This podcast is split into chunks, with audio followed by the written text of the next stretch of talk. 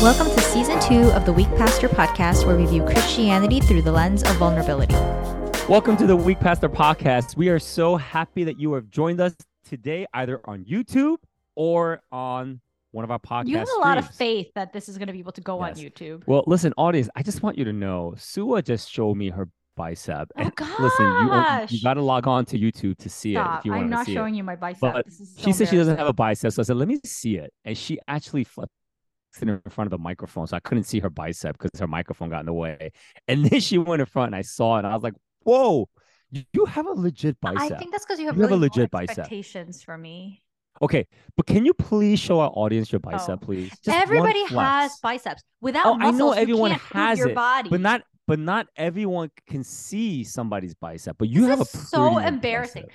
when I get like a Please. six pack, then maybe like I will show. No, no, no. We don't want to see your. We just want to see your bicep. Show us your bicep. Come on. This is no. so embarrassing. This is great for our YouTube fine. channel. I'll show you. People- more I'll show you my subscribe. bicep, but it's so sad because like it's not even a big bicep. This bicep. is an and that's why advertisement for sad. buy tonal. This is an advertisement for tonal. Yeah, will because Tonal you're gonna me work out of money? it. I mean, I've, Uh, I've only had the tone. I've done the tonal Maybe they'll give you a month lifetime half. membership. You don't have to This- pay the monthly Yeah, fees. this Who is knows? Is a tonal bicep formed in a month and a half Okay. of tonaling. Let's see. Let's see. Let's see.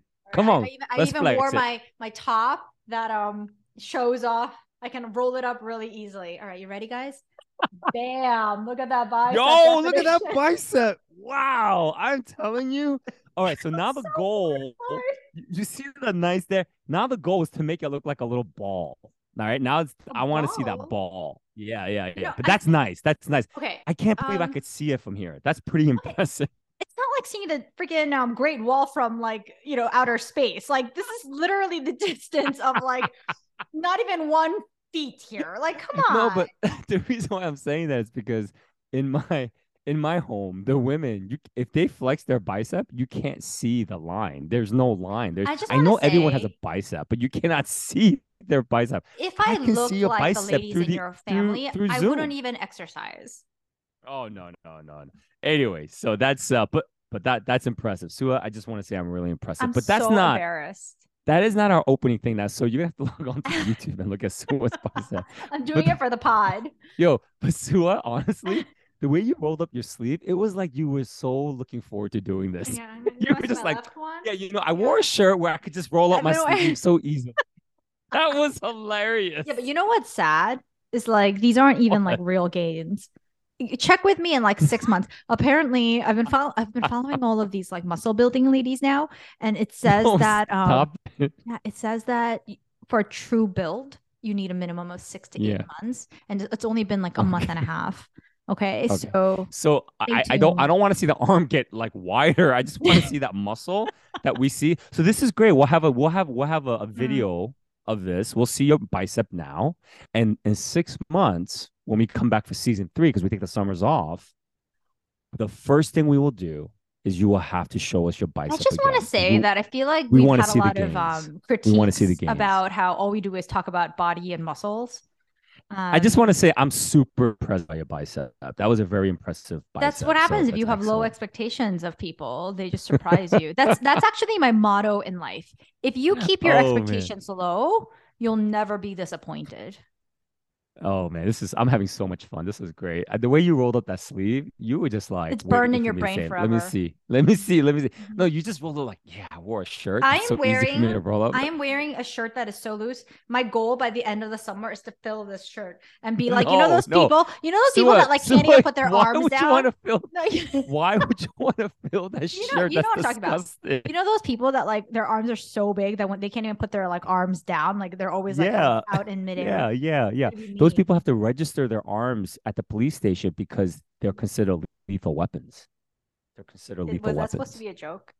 No, no, I'm serious. I'm serious. There's certain there's You're uh joking. these people No. got really big. No, that is a lie from Satan's mouth. No way. Are you making a joke about Yes them way. guns? Quote unquote, Guns, they're for guns. real. No, Well, all I know is this: when I when I was when I was no Mr. Barone, when I was in sixth grade, Mr. Barone and Mr. Panicini, these teachers in Powell Park, Google this right Mr. now. Was like he used to be a former like like like bodybuilder, weightlifter, whatever. He had to register his arms because if he actually punched someone, he would get more indicted no, because No. his arms are considered lethal weapons. No, I just looked it up and there's literally not a single article about this. Do you have to register. have to register extra Your large biceps? No, if you have if you're just say something No. is is is your arms being considered a lethal weapon No, there's like, nothing. a thing. There's nothing. I think this teacher lied to you. It was supposed to be a joke, and you Mr. Barone lied to me in Yeah, sixth grade. I'm very upset because you know what he was saying because he was working out. He says He's he said in- joking. in a couple months he said in a couple months I have to register my arms. I So think he was lying to me. joking, PP. Mr. No, I think he was joking. Mr. Barone, I'm hurt because as a sixth grader I actually believed you, and now I'm 49 years old and I I- still believe it. I'm literally on you, sitting here Mr. like, Barone. Shame on you. shame on you. I can't believe you Mr. believed Barone. it this whole time. This is sixth grade. I just thought if your arm got big, you had to register because if you punch somebody, Does you that make them. any logical sense to you? Think about what you're saying. This is like one of those things that like you learn as a kid and you just believe it until one day you're like, wait a minute. wait a All right, minute. Masua, I, I don't want your arms to get that big where you're gonna have to register them, all right? Quote unquote. All right, because they're lethal Stay weapons. tuned. We shall see. If you want to All right, find out, you'll right. have to come back for season three. All right, so I don't want this opening question to take too long because you know we want to talk about something real cool. Uh, we think it's cool. You may not think it's cool, but we think it's cool. But uh, anyway, um, you know we've talked about if there's one thing you know we could change about our spouse, what would it be? If there's one thing our spouse would want to change about us, what would it be? I would like to. I would like for you to answer. If there's one thing we can change about our kids, what would it be?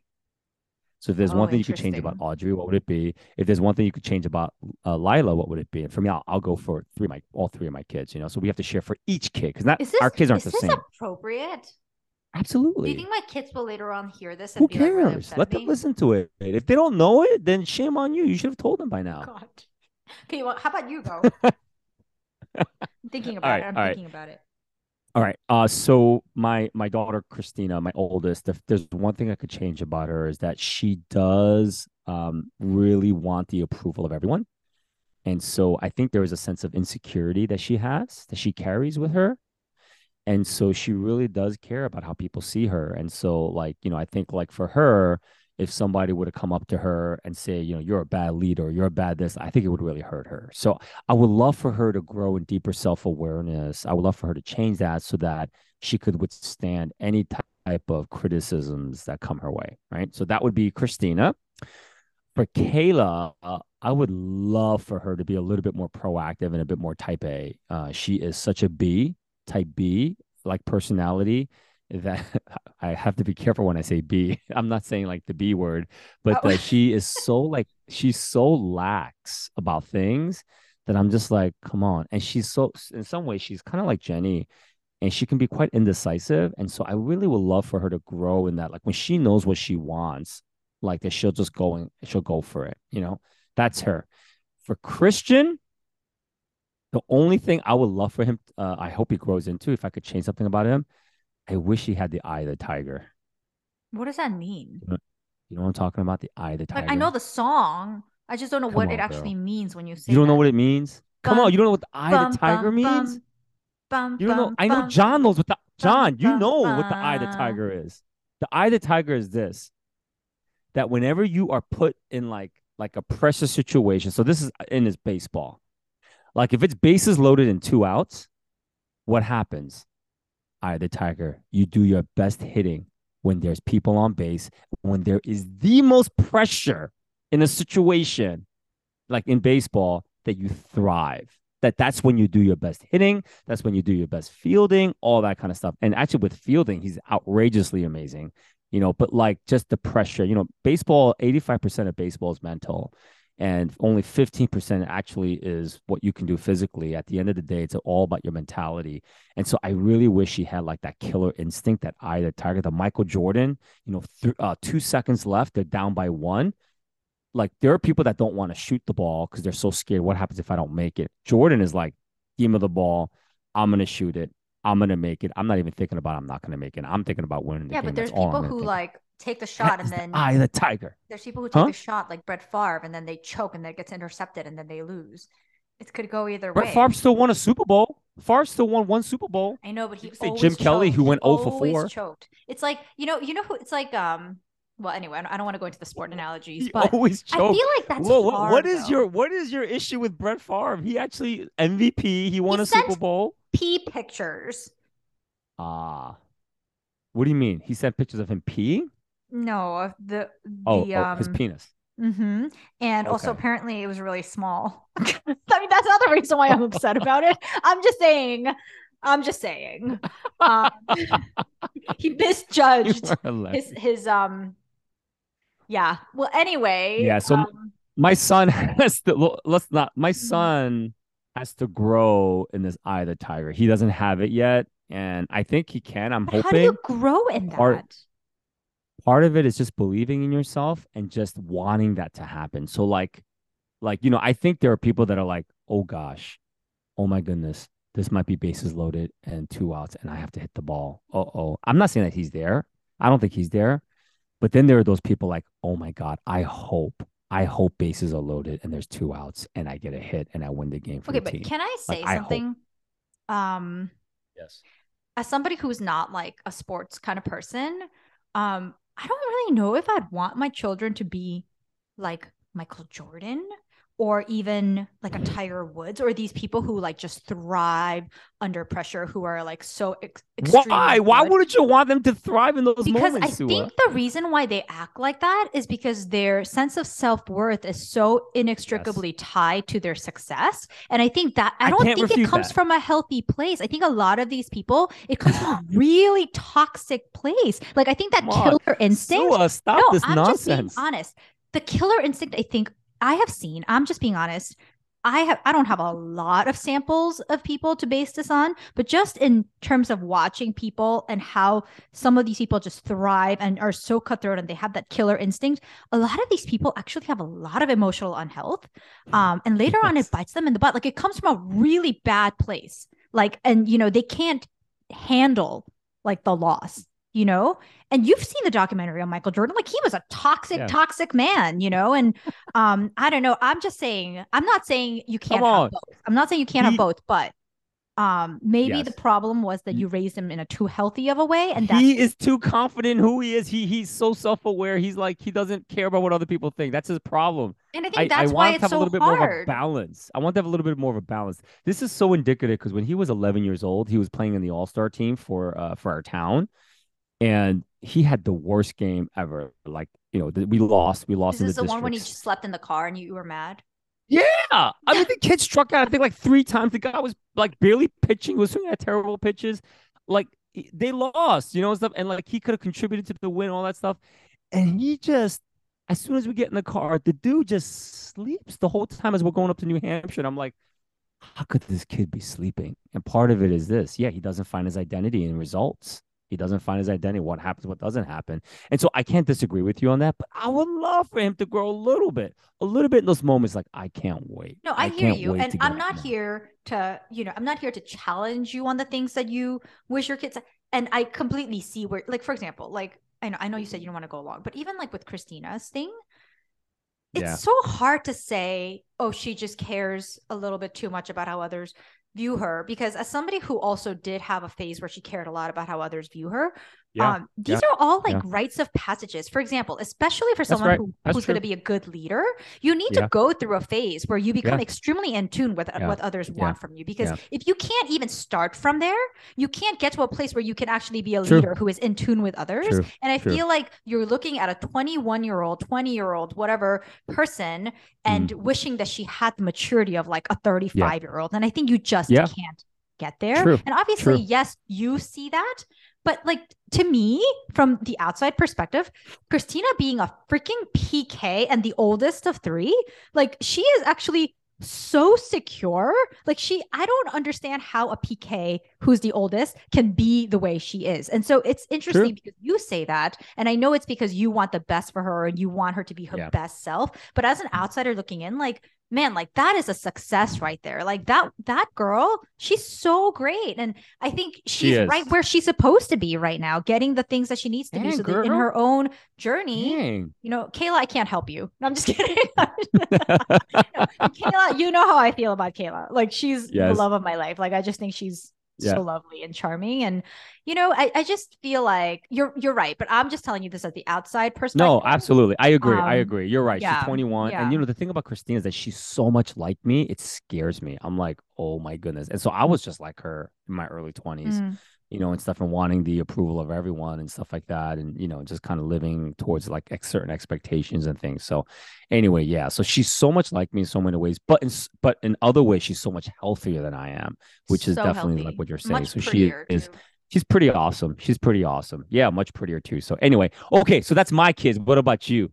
Well, my kids are still like not fully formed. I know, but still, you know still, um i mean there's still, definitely still, certain still. things like with audrey it's very easy i just wish she would eat more foods like she's so picky Yeah. and even when you give her like a tomato pasta tomato sauce pasta which is the most basic as foods go she sits there Yeah. scraping off the pieces of tomato chunks off of her tomato sauce Yo, like that sounds like, like- that sounds like Christian. Yeah. audrey just eat it like it's not that hard just put it in your mouth and swallow it like come on Yes, yes. and Yes, I that would make my life. So, and you know, Johnny's has even resorted to threatening her that he's not going to take her on our family vacations anymore if she can't eat foods because it's, it's so funny. So like when we were in Rome, That's like, so great. really picky, and so John was like, "Well, we're not taking you to the next one because if we go to like a really exotic place and there's no food for you, then we can't deal with it. So the next family vacation, you're staying home if you can't eat it."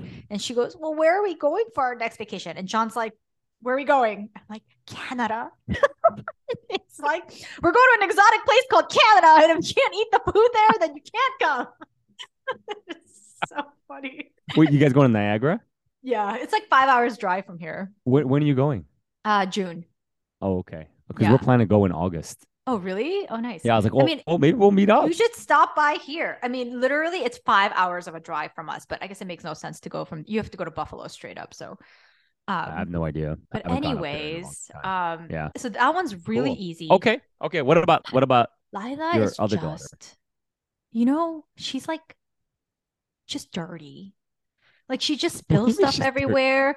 She just Yeah. her bathroom. is she's messy. She's not dirty. She's messy. Yeah, she's she's yeah, but she's not. She's like messy, but she's also like she's like me. Like if she has like if she's eating something and then like she spills a little bit on her shirt. Audrey would be like, I can't present myself in this way. Like, I need to go change. Lila will literally just wipe it off with her hand, be like, I'm good. Like, I don't care. and the thing is, like, that, and like, even this morning, she, we, I gave her a toast with Nutella, and she had Nutella all over her face. And I said, Lila, your face is covered in Nutella. She literally just grabs her shirt and wipes her face. I'm like, Lila, Wow. not like she doesn't care. Like she's just like Yeah, yeah. whatever, you know. Yeah, she's yeah, just yeah. everything is okay.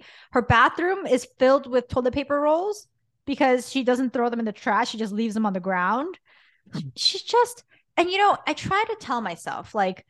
This is also why she's such an easy child to raise. Like I have Yeah. Lila is such a chill person to raise. Like Mm. she's just not like an emotional Yeah. person. She's not Yeah, like a yeah. super sensitive person. She's just everything is fine. And when I talk to my mom, my mom's like, "Oh, she's basically like you. Like when you know your brother and I, like your brother and you would go get like ice cream. You would both eat ice cream, and you'd both spill stuff on your shirts. Your brother would be like, "I need to go home and change," and you'd be like, Mm. "Whatever, it'll dry." you know, so like I guess that's me.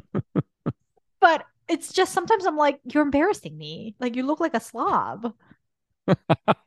so I mean, crack me those are up. very concrete things to, you know, how they develop as people. Um, it's yet to Mm. be determined. So check Yeah, back with me in like five years, and I'll probably yeah, yeah.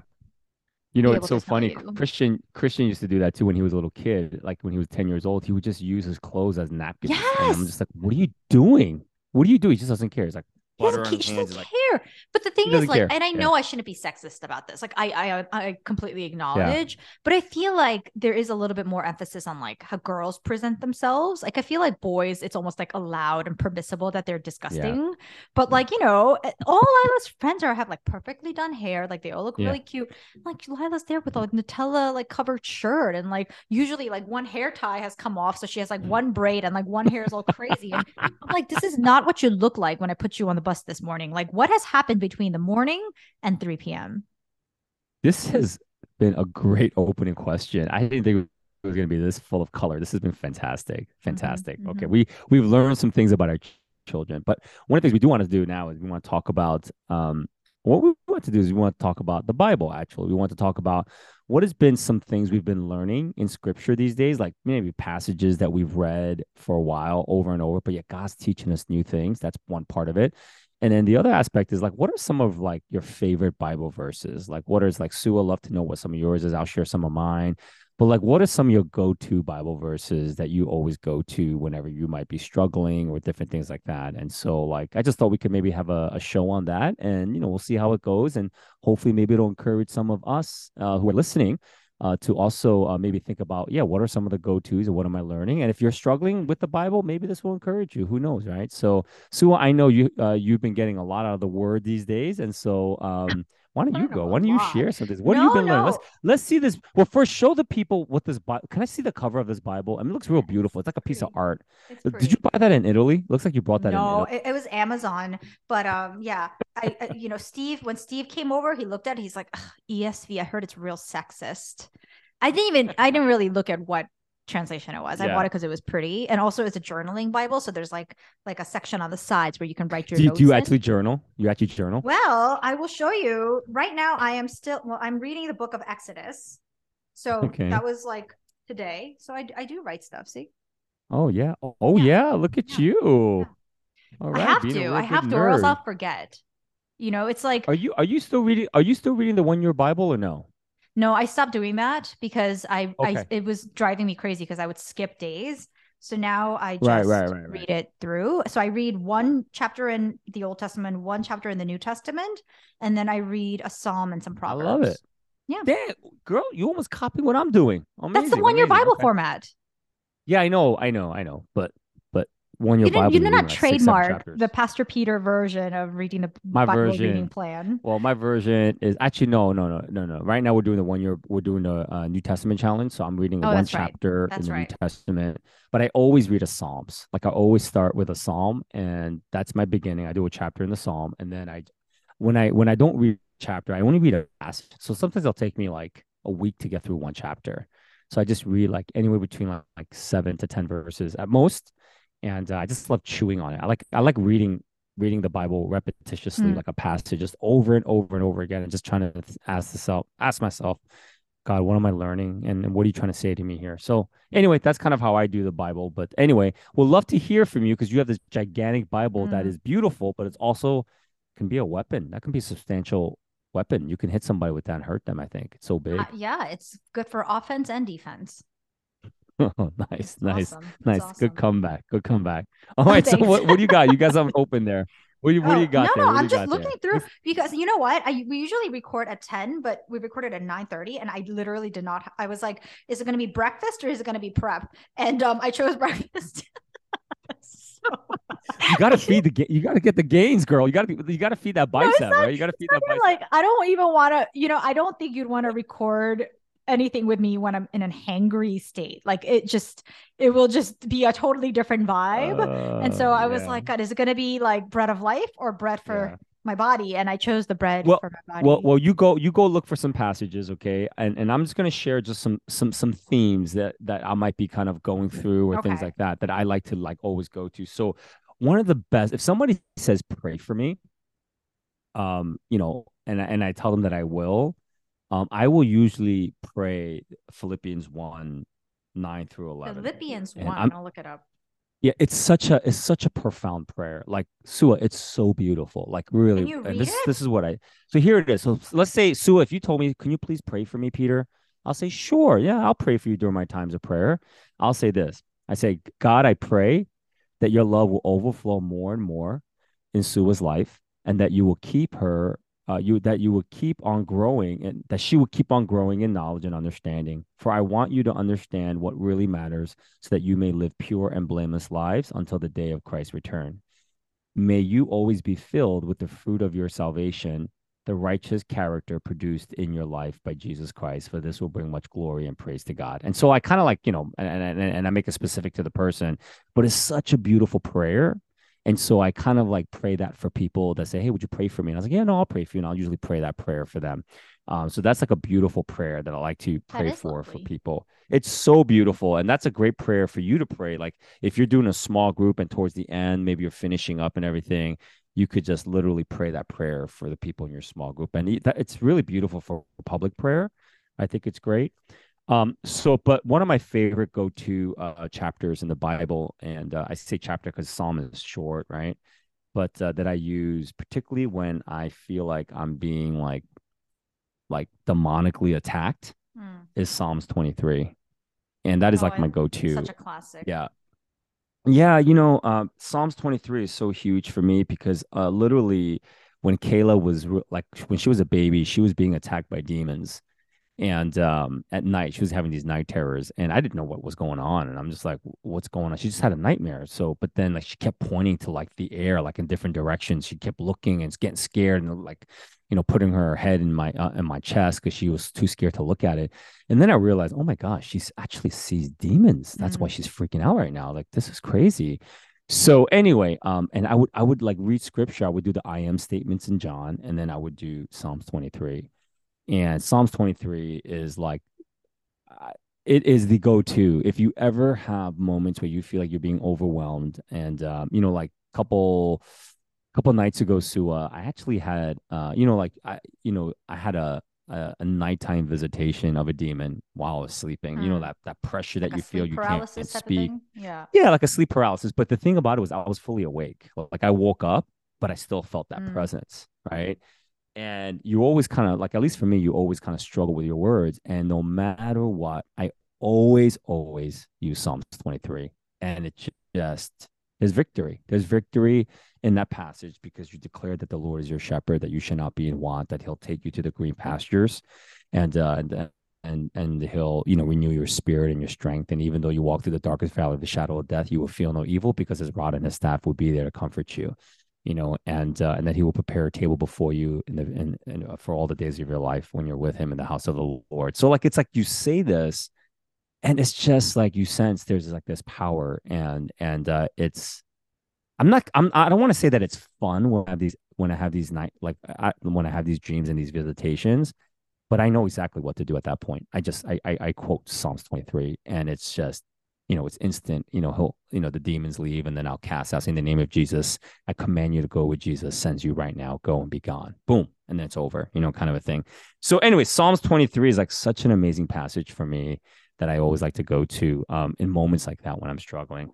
And then I think the the probably the passage that has made one of the greatest differences in my life, in my pastoral career, and the reason why Metro was Metro is Matthew 25, and you know this 31 to 46. Yep. Um, that to me, when Jesus says, you know, like, you know, like this was the day of judgment when he would judge us based upon whether we have faith in him or not. And he says, I was hungry. Did you feed me? I was sick. Did you take care of me? I was naked. Mm. Did you clothe me?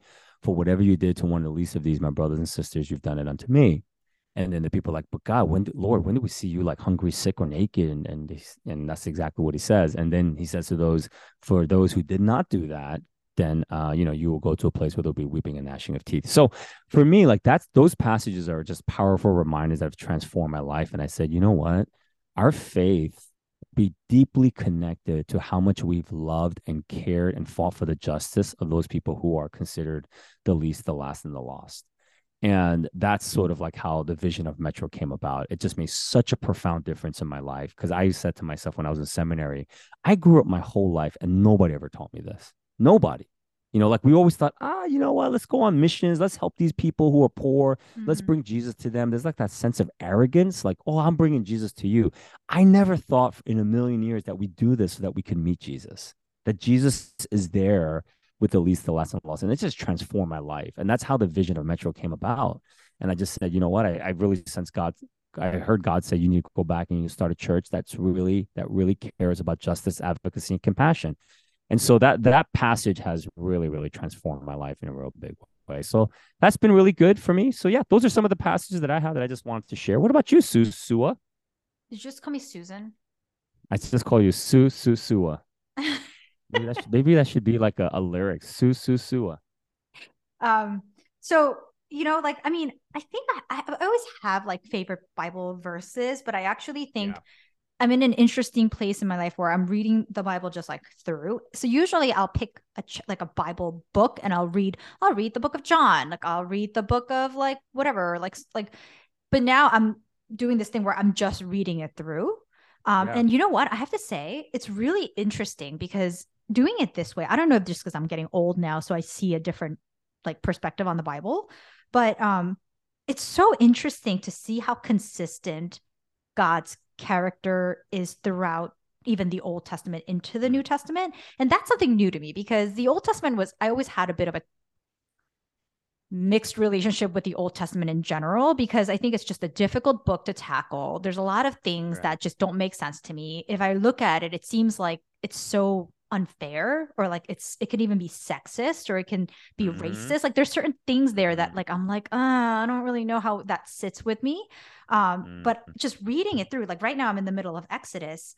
Um, and it's it's so interesting to see that God's character just stays consistent throughout. So, for example, um, I was just reading the part where um, God is going to pass over and he tells Moses to come, but he tells the people that they have to do all of these things before they come to him.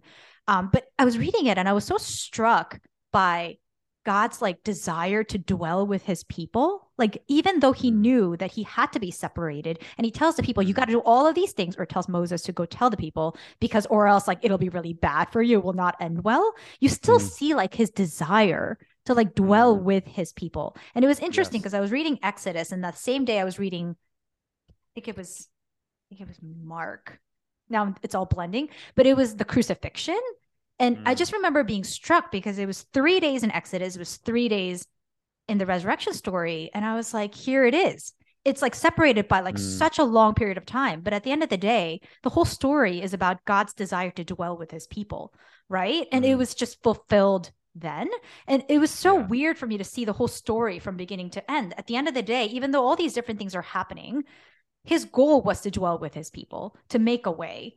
Um, Yeah. and so I think when you read it like that and you try to see kind of like a macro perspective of it, it makes so much Mm. more sense to me.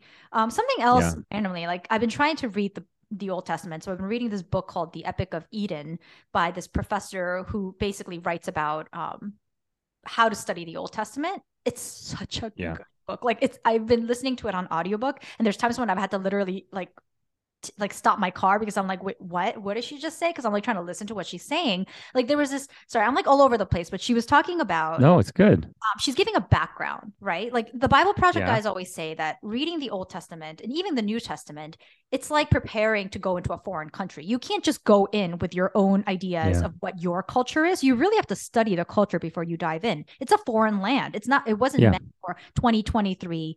You know. Americans, Yep. you know, so you really have to kind of understand the perspective and the context. And she talks about she talks about this whole and obviously you you're a doctor of ministry you know all of these things but to me she was talking about the whole patriarchal society and how the families were housed and how everybody lived in one big area with different rooms Mhm. right so there would be the Mhm. patriarch and then every time there would be a new family you would add a room and that's where everybody would kind of and that's how you know you were part of that family and she talks about how Mm. that's why when jesus says he's going to go ahead of you and make a room for you in your father's house he's not just saying he's going to make this giant Yeah. mansion he's saying you're Yeah. part of the family and we are the patriarch Mm. like god is a patriarch i am the Yeah. patriarch Yeah. and now you're part of this family and i think putting it into that Mm. perspective just like makes a whole different understanding of what that means. Like when you just before i'm just like okay well jesus is going he's going to make a room for me i'm going to have a really nice mansion with lots of jewels. But no his point there is that we are a family now.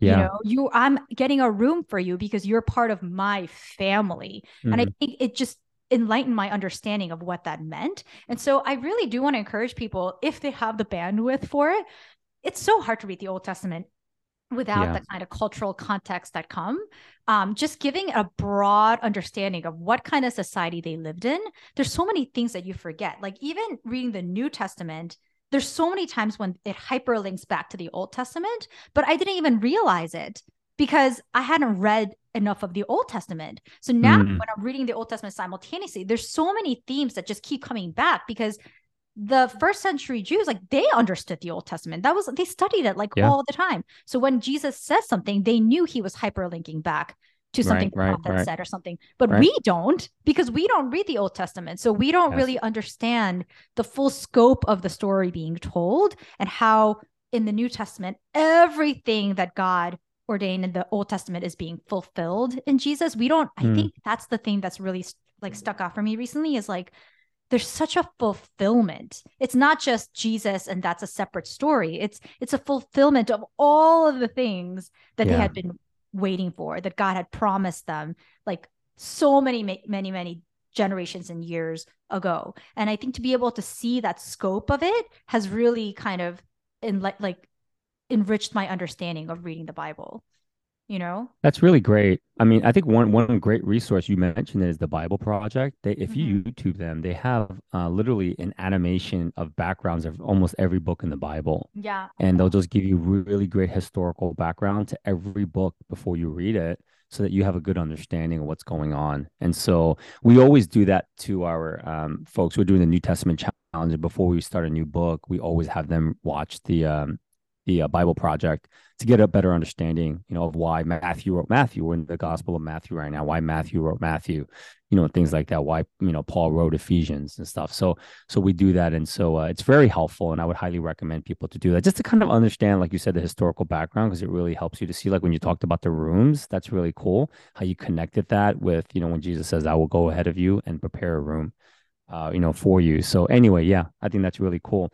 Uh, one thing that really spoke to me recently, if I can just share, and then maybe you know, I don't yeah. know if you have other things you want to share, Sue, about the Bible, is um like I just I just love reading the Bible and just kind of getting to a place where uh it's it's you know first of all let me just say this before I say I love reading the Bible I just want to acknowledge it's not easy for me either it's it's it's it's a discipline that I have to keep going towards and and moving forward in um, but I, I actually, you know, it's it's gotten to a place like there's this mode now that I read not because I have to, because I'm a pastor or Christian, but I read it because I'm actually enchanted with God. Like mm-hmm. I feel like God's gonna speak to me and she's gonna share something with me. And that, you know, like like we're always the best version of ourselves when we're passionate, right? I mean, think about like when we first, you know, met our spouse and we started dating them, like we're like the best versions of ourselves, right? like we're like so good. Like I, I still remember Sue, like when I started dating, like when I, I dated uh, Jenny for like seven years almost. She never picked me up in my house. I always went over and I picked her, and her home was like well over 30 minutes away from my house. And I would at times, th- this is the crazy, I would at times drive and pick her up and drive her because I live in Palisades Park. And I would drive to my town. We would eat Korean food and then I would drive her back. and it was fine. Why? Because I was so passionate. I was so enchanted with her. Mm-hmm. And I think that that's really important that when we pursue God, when we read the scriptures, there has to be a sense of enchantment. Like, oh man, like I'm so, there's a passion there. And so, you know, for me, uh, I just, I'll just say this was a recent one. Um, I was reading Psalm 62 and this verse just stuck out on me. Like, I just couldn't stop reading it. I wait quietly before God, for my victory comes from him. Mm-hmm. I wait quietly before God, for my victory comes from him. And at the time, you know, this is just kind of like with my son with his baseball. Like I would always give him so much commentary, like on what he did wrong in a swing, his approach to his at bat, things like that. And like it was to a point, like you know, we don't we don't fight, whatever. But I can just I can just hear him, just I can just see him thinking, Dad, you don't ever share with me any new information. Mm-hmm. Like every time it's like a broken record, you share with me the exact oh, same oh, thing. But the kid is so sweet and nice, he'll never say that. He's just quiet about it and just listens. And I just and I was reading that, and this is just one aspect of my life. He just, you know, God was just saying, just be quiet. If you can be quiet, there will be victory that comes mm-hmm. from it. You know, like just be mm-hmm. quiet. Like your silence is so important because in order for me to work in anything, Peter, your silence is mm. required. Mm. And that's kind of like the same thing like in life. Like when I struggled, you know, during the two years with an executive pastor at Metro, there was so many things that were going on, like tensions that I was struggling with, with leadership and staff and things like that. But so many times, like, you know, like I just realized, you know, I just had to be quiet, submit, and just move forward. And that's when the victory comes. I gotta be quiet and I gotta let God do his thing. Sometimes we think we gotta be so super vocal in order for God to do his work. But I'm just learning these days in my life as I'm getting a lot older, the best work that we allow God to do in our lives is when we're silent. Mm-hmm. And we just go. I mean, there's because I'm I'm I, I would rather talk. I would rather you know refute and things like that. But that thing of silence, it's a sign of maturity. When somebody can learn to be silent, that's a sign of like maturity in some ways, you know. And so, anyway, so for me, that that was the passage that really spoke to me recently, and I just kind of wrote it down, and I'm just journaling it and just saying, God, please help me to always maintain a posture of that type of silence. You know, like Jesus was silent when uh when when Caiaphas and when when these high priests were saying, "Are you the Messiah? Are you the Messiah?" Mhm. and he was just quiet. He could have defended himself. He could have said, you know, all this, but he was quiet, and then it led to his death eventually. So there is there's victory in silence. And so anyway, yeah. So that to me was a passage that really spoke to me, and it was just something that really spoke to my heart, and I was just so grateful for that. So whenever I get like um a, a verse that really speaks to me or a passage, I actually write it out. I journal it because then it helps me to process it a bit more. So for me, that was just something that really spoke to me, and I just absolutely loved it. So anyway, that's just me. That's one of the things. Um, anything that you have, Suah? Any Um, thoughts? I mean, something else. I I mean, I, I feel like I'm not like specifically naming Bible verses here, but um, something else that's like really been interesting, especially because in my small group we've been studying the Book of Kings, um, and it was very. I, I keep thinking about what God means when He says to give Him your heart. Like I, I'm Mhm. trying to like I didn't because sometimes it really confuses me the people that God will reference as examples of faith, like Abraham or like any of the mm. patriarchs, or like even David, who God's always like a man after my own heart. And literally, the num- number of times that the name David comes up as a reference in the book of Kings, Yeah. like as my servant David, I will do this because Yeah. of my servant Yeah. David. And I look at David's life, and especially towards the end, like it was a little gnarly. Like it, it wasn't Very like gnarly. you know a straight He and was narrow. behaving very badly at the end. Yeah, Yep. and- but even like Abraham and you know Jacob, like all these people that are like Yeah. the patriarchs of our faith, like he keeps Yeah. referencing, like, um, I mean, they're not really perfect examples, and it just made not so much that like I'm judging them. Like, yes, I know everyone says, "Oh, isn't it great that God chooses these like broken people because it should teach us that." You know, he can use us. Yes, I get that. But it's just, I, I was trying to figure out, like, what does that mean? Like, what is God's criteria for like a person who Mm. is after his heart or gets his heart or has an undivided heart. And yes, I get it's not not making mistakes, like it's not perfection. I get that. So then what is it? Right? Um and I think as I was really thinking and meditating through the word, it's you know, and you know what? I know not everybody wants to have children, but I have to say there's something really intuitive about being a parent and then having God described in that parental relationship role like god Absolutely. is my You learn so like much more. Yep. you just really understand in so many Right. different ways without even really having to study it like you just get Mhm. it um and it made me and i realized or at least i feel that i realized that um god just wants us to see that he has our good he has good intentions for us that he Yeah. wants to Yeah. provide for us and i think Yeah. we doubt that all the time. Like we doubt, like even with the Israelites as they're coming out, they sing this great song of praise, like we have been liberated, like blah blah blah, and then literally right back they're grumbling, like oh, there's no water, there's no food, Yeah. there's no meat, right, might as well just have died as a slave eating meat. And you know, it's it's it's because they don't believe that God's heart is for them, you know, and they're Mm-hmm. basing their relationship with God on the things that God's giving them. But at the end of the day, yeah. they're not really understanding what God's heart is, which is that they Yeah. wanted to, he wanted to set them free. You know, he, That's they don't, That's they right. don't believe that God's going to provide for them. They don't trust that he's for them, not against them. And I think it's the same exact Mhm. problem with us is, you know, so many times like I base whether like my trust in God on the things that he gives me. But at the end of the day, like God just wants me to believe that he is for me and that he is not against me, that he has plans to prosper me and not to harm me. Like he just wants me to believe that as a parent, Yes. he asks me to do certain things because he has my good like in his heart, not because he wants to harm Yeah. me or because he wants to assert his power or because he just Yeah. wants to do it because I said so, you know? And um, as we mature in our relationship with God, I think he starts showing me little snippets of his heart. I actually shared this with Steve um, recently because we were on the phone about something and I was telling him about um, how, how I have like legalistic tendencies. And remember when I fasted shopping? You for, think? like- huh? Mm, yeah. Yeah. Um, so remember I told you that like I had that weird moment where I felt like maybe there was like a 0.01% chance that God came into my dream and told me to um, Yeah. fast shopping. So I yeah, did. I don't think it was a point zero one percent. It was a lot higher than that, but so I but that's your interpretation, by the I way. Yeah. did it, but I broke it at one point. When I went to Las Vegas with my husband, I actually shopped. And the thing Did you is, say Las Vegas Las instead Vegas, of Las Vegas? Viva Las Uh, Vegas. Okay. Um, I broke that rule and I went shopping. And I'll Hmm. tell you what my thought process was. If this was even like two What's your thought ago- process? I want to see the thought process of a legalist. Go yeah, I'll it. tell you. Two years ago, Yeah, I would yeah. have been like, absolutely no way. Like, I would never break this rule. Like, I have told Yeah, God that I will not shop and I won't do it. But when I went to Vegas, I was like, you know what? I can shop. And but the reason why I felt free to do that was because I felt like I understood where why God was telling me to stop shopping. Like he wanted Mm. me to stop being distracted in my daily life. Every time I check my emails and there's a new sale, he was like, you spend so much of your life distracted about what should I buy next. I want you to think Mm. about my things more. And so it Yeah. wasn't so much that when I was in vacation, before it would have been about the not breaking the rule. It was about the not shopping. But it's not about the not shopping. It's about God wants my heart. So Right, right. It doesn't make me feel any less or any more that I'm shopping on my vacation because at the end of the day, I understood what God's intention was there. Mm. Like his intention was Mm. not stop spending money, stop shopping. His intention goes beyond that. His intention is think about me.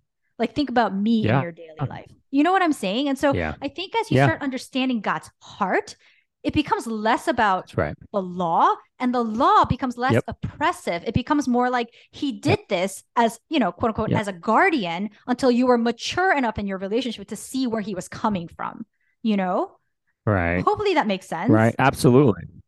okay It totally makes sense. You know, obedience shouldn't be done so that we can feel accepted by God, right? Obedience, we obey because we've already been accepted by God, you know, and I think that's like the the biggest thing. Like if we're just obeying and doing things because we feel like, well, I got to do this now, God commands it, and I want to be a good Christian, then you know that's it's it's it's it's very Old Testament lifestyle, you know. And I think part of this is that there's grace, and you know we we obey Jesus, and that's just because we surrender ourselves and we surrender our lives to our King and that's why we do it. And we just actually long like we actually find joy in doing it rather than i just have to do this because i'm a christian.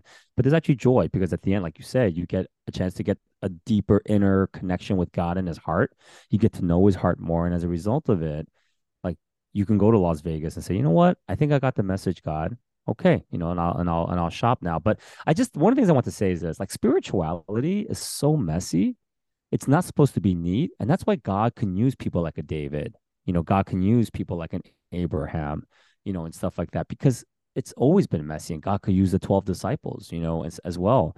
So spirituality is never meant to be this neat perfect thing. It's always it's always messy and and, and in many ways i think like jesus loves the mess of our uh, the mess of our lives because in many ways that's kind of how he can help us to gain deeper understanding of who he is and his love and his guidance for our life. So yeah. So anyway yeah and that's why i think when you read these biblical characters like i get so much encouragement out of it. Like like i'm just like thank god. Like god could still use anyone. If he can use somebody like a david if he can use somebody even like an abraham after what he did to his wife I was like, if he could do like, you know, if he could use like Peter, like that's why I love my name is Peter. Because I read Peter, I'm like, man, what a fool. Like he just dropped the ball Oh, all the time. But I'm like, I love it. I love it because at the end of the day, it encourages me. Spirituality was never meant to be or perfect. It was always meant to be this messiness because at the end of the day, and I think theologically, because Christ has died for us on the cross and resurrected from the dead, like the spirit lives inside of us. And so, like in First Yeah. Corinthians, it says that when God sees us, that we are in Christ. So that means God sees Mhm. Christ in us. Mhm. And that's why he can see us. He doesn't see what we do right, what we do wrong.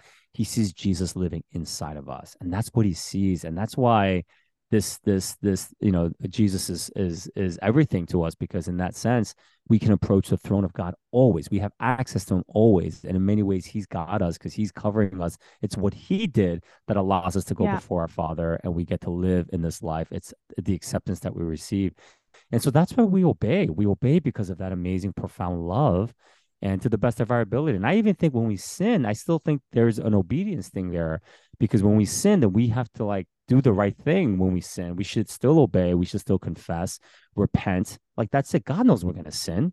It's like you're like come on. Like he knows we're to he knows how broken and frail we are. But it's are we to really repent when we sin? That's the thing. And so many christians i don't think really repent you know and sin uh, when they sin they just kind of say god forgive me and that's it but i think there's a deeper step in saying well listen let's talk more about this because we don't ever want sin to be so big in our life where it destroys us and destroys our relationship with god and other people so yeah so you know the bible helps us to really get there and, and we get to see that and all the different stories and and the different uh, books in the Bible that we get to read, it really helps us to grow deeper in our understanding of who God is and how much He loves and cares for us. So the Bible isn't perfect, right? So I mean, it's not perfect, but at the end of the day, well, God's word to us, and it stood the test of time. What, what were you saying? No, I, I think that people will be upset that you said the Bible is not perfect. it's not perfect. Yeah, it's. What not, do you mean it's not, it's not perfect? Not, because the translation is not perfect. Yeah, you know, when I say it's, I mean, it's not I mean, listen, it's not these group of people. I mean, I guess like I don't want to use that word inerrancy because I think that's that's a very American thing.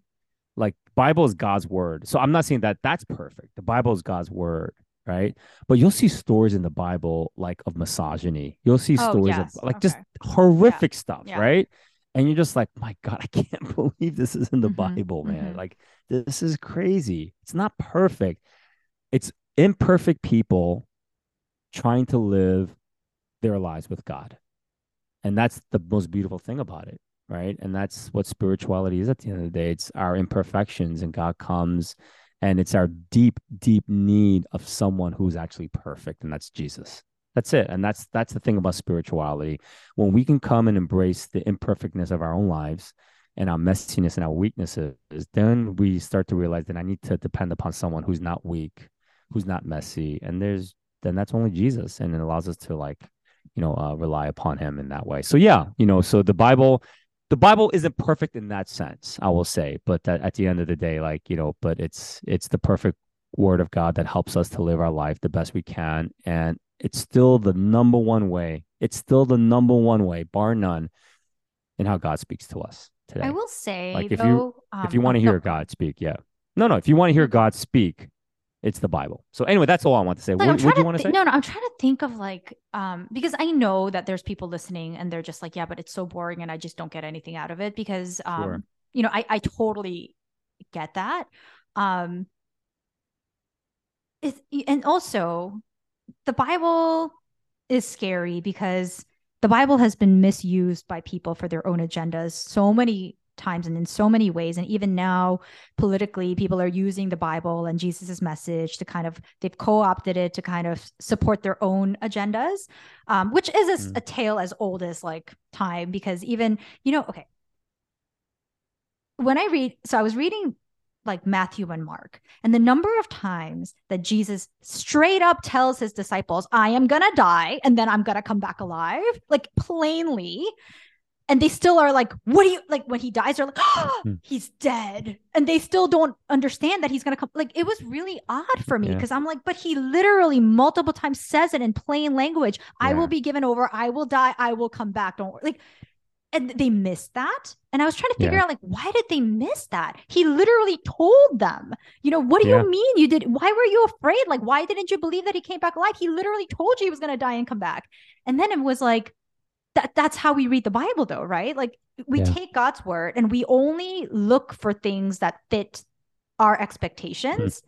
We come to the Bible with our own expectations, and that's why we're so deceived all the time because we don't see God for what he's saying to us. We see we try to figure out a way to make God's word fit our own agendas or our own expectations. And yeah. it doesn't even have to be anything as powerful as lofty as like political campaigns. Literally, even for myself, like I'll read the Bible. Like, okay, I'll give you an example. Remember when I said in another episode about how I loved Hebrews? And I talked about like, mm-hmm. you know, mm-hmm. what faith is. Faith is, you know, what, what you can't, you know, like the culmination of what you can't see. Do you know why I love that passage in high school? Because I believe that that was about God giving me acceptance to the school that I wanted to go into that's literally why I love verse. Okay. Then I did a study on Hebrews and I was like, that is literally not what God was talking about. But I put yeah. it on my yearbook. I was like, this is God's going to give me victory. God's going to give me the wishes of my dreams. I can't yeah. see it yeah. because I don't know if my grades are up for it, but he's going to give me this. And that's what I believed that verse to be about. Um, and I, in, in so doing, I completely missed what God was actually trying to say. It's nice. so embarrassing. But yes, that was when I was like 18, but I still do that now. And I think that's why, for me, it's really important before I start mm. reading the Bible to just like have a little bit of silence because I need to be in Mhm. a posture Yes. where I am not bringing, Yes. I'm having a real crap day today. and I need you to give me a word to comfort. Yes. Then I'm already Come coming on now, with with something that I'm looking for God to give me. That's right. But That's right. sometimes God, what God wants to give me is not what I want God to give me, right? He wants to give me something that I need, not what I want. And so I think it's really important to come with this open posture, like even like putting your hands up and be like, God, I don't know what you want to give me, but I want to receive what you want to give me and not try to force your word to fit what I want. And I think that's where Yeah. I went wrong a lot of the times when I was reading the Bible. And that's why I was getting frustrated because I was like, that is not what I asked for, God. Like this passage does not make any sense to me. It doesn't fit what I wanted. Like, what the heck? But now when I read Yep. it, I just read it completely with an open heart and say, what is it Yeah. that you want to speak to me? And I think sometimes he'll speak, sometimes he won't. But I think it's a lot healthier because at least I'm not taking away a perverted version of God's word. Right, right. You know, like you just said this. You said spend some moment in silence and just center your heart, right? Before you read the word. Yeah. And I, I think I think that's so key because what you're I think what you're trying to say is this is that, you know, we can only get from the Bible, we can only really hear from God if we're willing to surrender ourselves to the Lordship of Jesus Christ. And if we don't have that posture, I don't think we can really get much from the Bible. Like if we're reading the Bible and we don't live our lives and we don't believe that He's our King, that He truly is our God, and and we don't believe that in our hearts, and we're not trying to at least posturalize in a way we're trying to su- surrender ourselves to Him in that way. I don't think the Bible you can get much from the Bible because then Mm. the Bible will be very much so like, oh, I'm going to read this because I need to affirm that He's going to help me to go to school, Right. You Exactly. know that kind of stuff. exactly. And so it becomes very selfish. It's really about God. What what's what's in it for me now when I read this? But when you're reading a sur- when you're reading in that posture of surrenderedness, and I'm telling you, for me, there are days where I don't hear nothing from God, but I'm just like, but I'm still here and I'm surrendered to you, Mhm, no mhm. matter what. And that's an end in and of itself. That I'm here, I'm surrendered, and I'm trying to learn more about you and hear from you as I'm reading the Word. And that's all I care about. Like if you speak to me about certain things, amazing. But if you don't, it's okay. I'm here because I'm surrendering myself to the King, to the King, and I'm doing this. And so, like, I think that posture is so important before we go into reading the Bible. And so that's that's really important. Like, why are you reading it? What is your motivation behind it? You know, are you just reading it because you want to feel like a good Christian? Are you doing it out of duty? Are you doing it because you want to, you know, lead a real powerful Bible study tonight? You know, why are you really reading the Word of God? If it doesn't help, if if if it's not that you want to live a more surrendered life to Him, and you really want to live a life where you can surrender yourself to his lordship through the word and as he speaks to you i don't think god's going to really speak to us right because if we're not willing to surrender ourselves to his lordship why would god want to speak to us in that way right because then we're not going to live we're not going to try to live our lives obediently and we're not going to take to heart the things that he's trying to say to us so i don't know that's kind of my thoughts as we wrap up but any other thoughts from you suah before we wrap up Yeah, no, I agree. I, I and I think for me, I'm such a logical person. Um, for a long time, it was really difficult for me to read the Bible because if you look at the Bible and read it on a logical lens, it's really hard to understand some of the things. Like it just Yeah. doesn't make sense, and it you just I get so frustrated.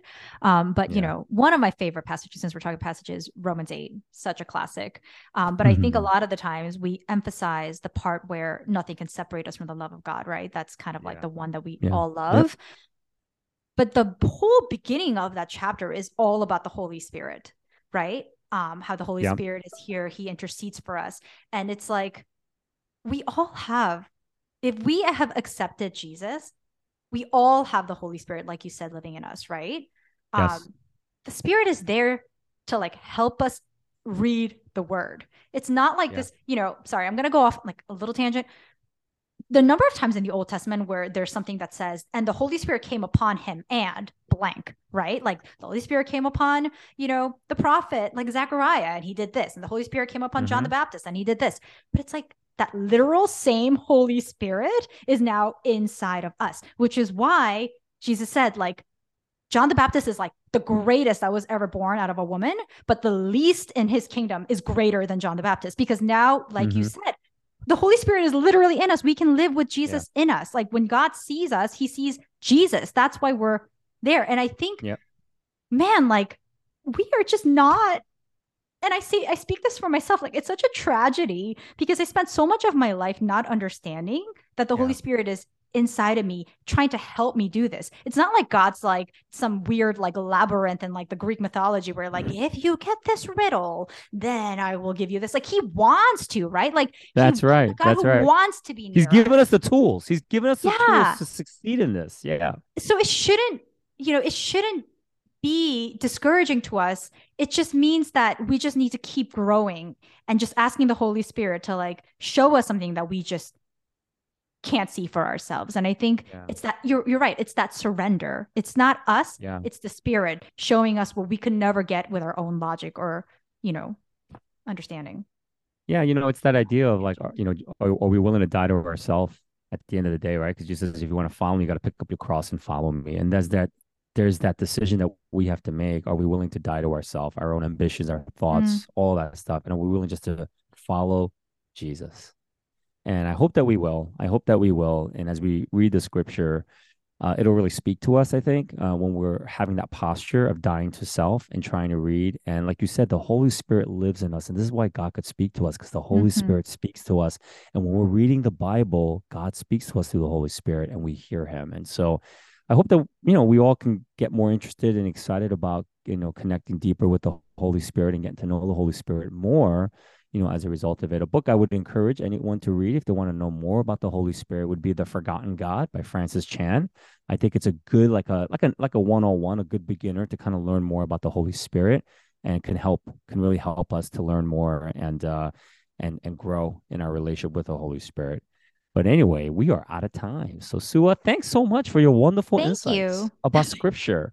Yeah, my really tangents my weird yeah, tangents Your tangents. No, no, no. Those tangents are really special. They're really special. But again, if you guys have any thoughts, any comments, we'd love to hear from you. All right. You can comment on our uh, posts that we put up, or you can just email us, Suah or Peter at weakpastor.org. We'd love to hear from you. All right. So thanks so much for listening. Have a wonderful, wonderful day. And we'll hear we'll be back next week. Take care. bye